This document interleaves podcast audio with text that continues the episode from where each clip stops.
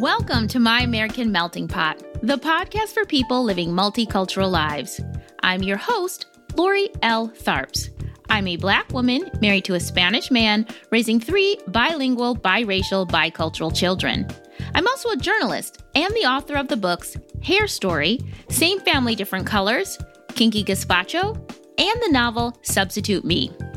Some people call me a cultural critic or a pop culture pundit. I call myself a diversity diva. I'm really glad you're here for another episode of our special Revolutionary Readers Summer Series. Hello, Melting Pot community. On today's episode for our Revolutionary Reader Summer Series, we're going to be talking about how to raise young revolutionary readers, with the hope that the young people in our lives go from being revolutionary readers to revolutionary leaders. I believe reading can be the spark that leads young people to do great things. Keeping in mind, of course, that great things can be defined as something like becoming the first female president of the United States, or it could mean starting a food drive for those in need in one's community. But before we get to talking about raising revolutionary readers, I want to share the name of a book that I am currently excited to read. And that book is called The Vanishing Half by Brit Bennett. So, yes, we're talking about revolutionary reads.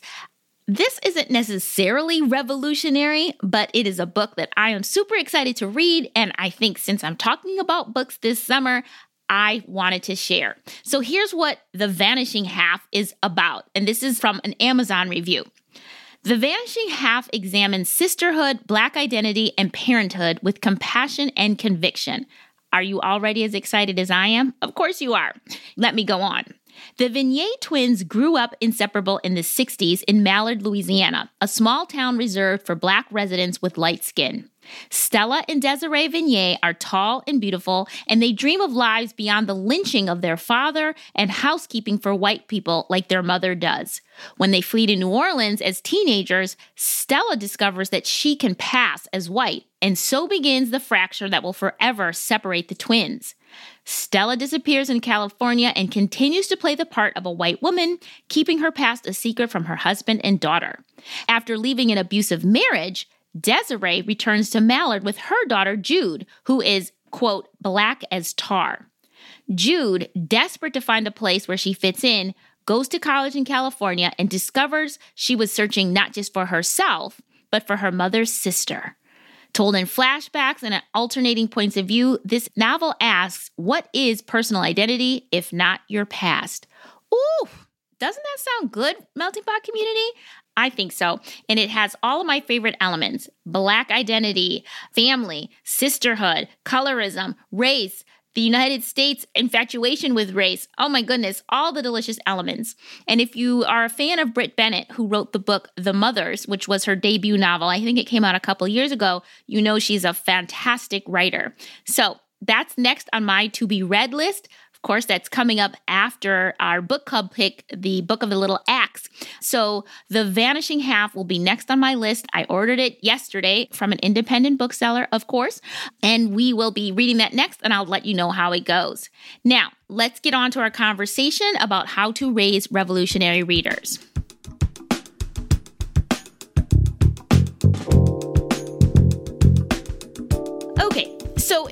Talk about raising revolutionary readers, whether we're parents, teachers, educators, anybody who has young people in our lives, we have to begin with the premise that reading in and of itself is a revolutionary act, especially when you think of the history of this country and circumstances that dictated that Black people, poor people, women, and girls have all been forbidden at some point or another.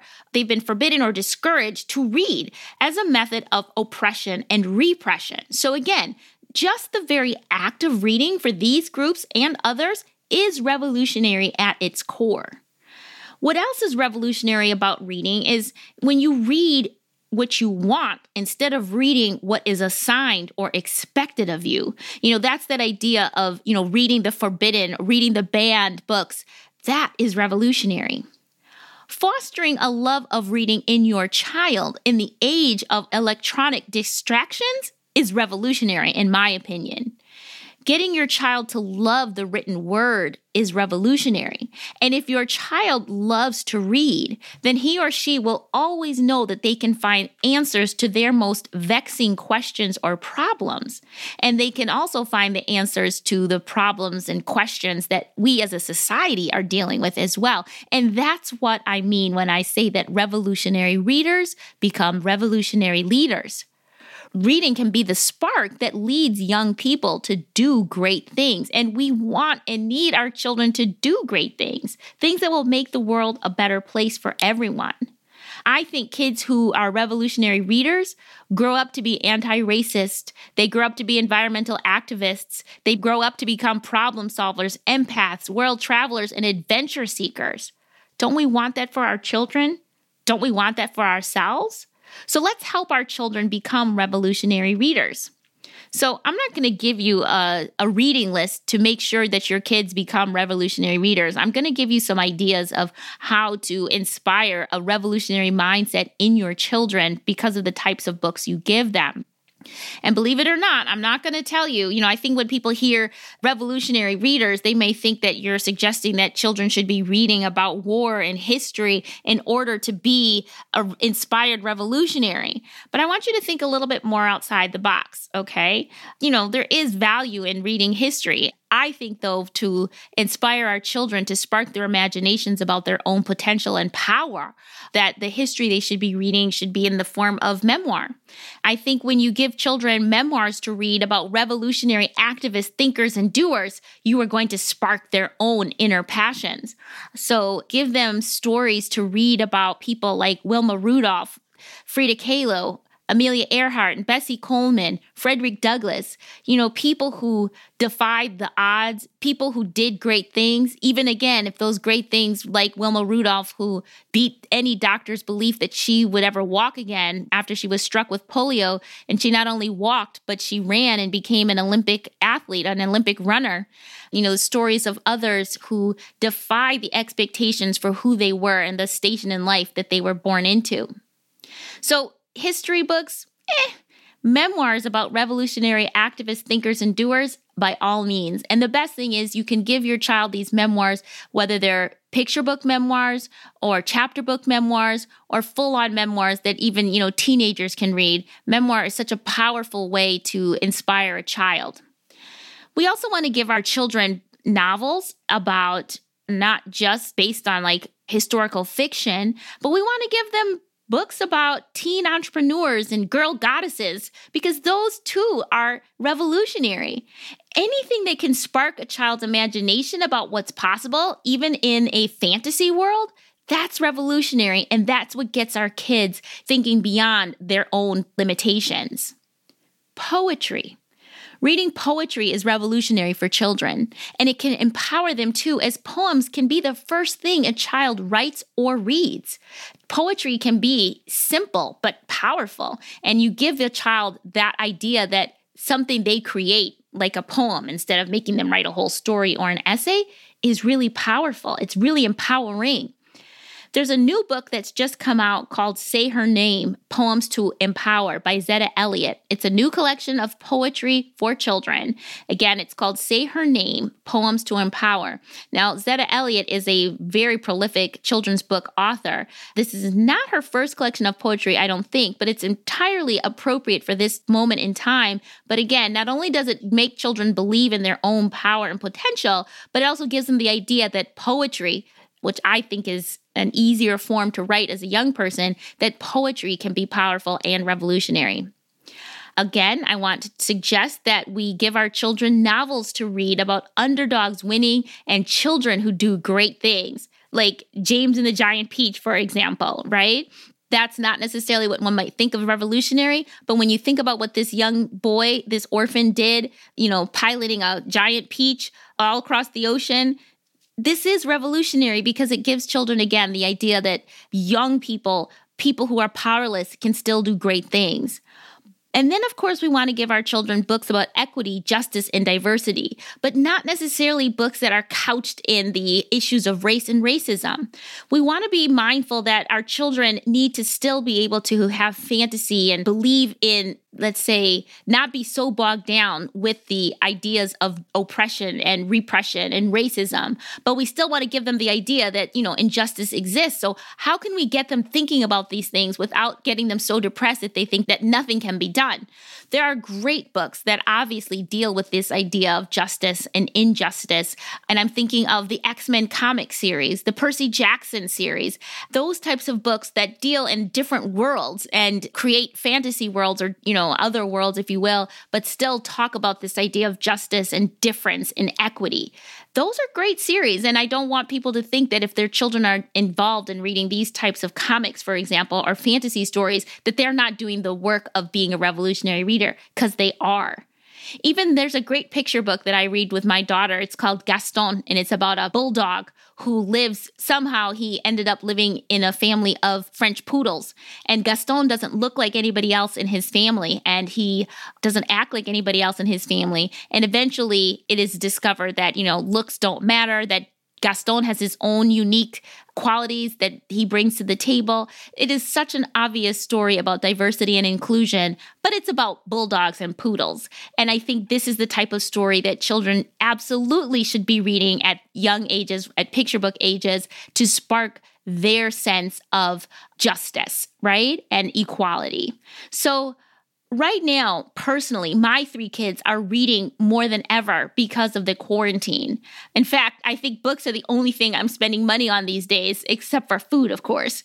But I have encouraged my kids to be voracious readers, you know, pre quarantine, so that now when they are in quarantine, you know, they turn to books for entertainment, which is, again, revolutionary that they're not just spending 24 hours on electronic devices trust they're on electronic devices tv is our friend but they're also reading. And i continue to give them books to read and suggest books for them to read to spark their revolutionary imagination.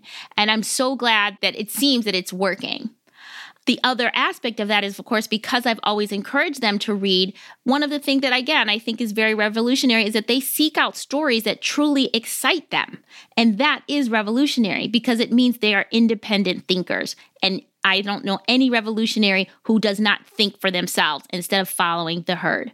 So, I hope all of these ideas have given you some sense and ideas of how to raise a revolutionary reader. It doesn't mean that you're giving them only books about, you know, revolutionary leaders from the past. It means that you're inspiring them to think for themselves, to be independent thinkers. You're inspiring them to read what inspires and excites them. You're giving them books about people, places, and things that will spark their imagination about what's possible and where there's potential.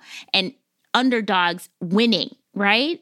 That's how we raise revolutionary readers who one day will become revolutionary leaders. I hope I've given you some ideas. And of course, the last takeaway is the best way to raise a revolutionary reader, of course, is to be a revolutionary reader yourself. So Keep listening to my podcast. Keep getting great new ideas. I'll be here next week, Friday, to talk about a great new series that is perfect for anybody trying to be a revolutionary reader. And that is this new series called Queens of the Resistance. And I'll be talking about that series next week and hearing from one of the authors of the book as well. So tune in next Friday and you'll hear about the Queens of the Resistance and keep reading like a revolutionary. Thank you, Melting Pot community.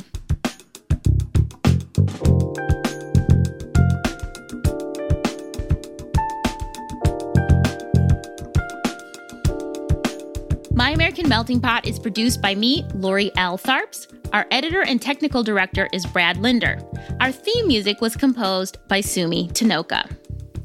Thanks so much for listening, Melting Pot community. I appreciate each and every one of you. Really, thank you so much for tuning in every Friday. Please don't forget to leave a rating or review for the show if you haven't on Apple Podcasts or wherever you listen to podcasts. And FYI, we are now available on Spotify.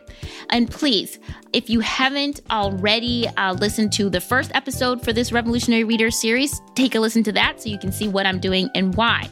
And let me know how you like our new podcast art I hope you are enjoying that as well. It should have popped up in your um, podcast feed. I love it. And I think it's just as colorful as the content on this show and as colorful as I want you to live your life. So until next week, stay colorful and stay healthy.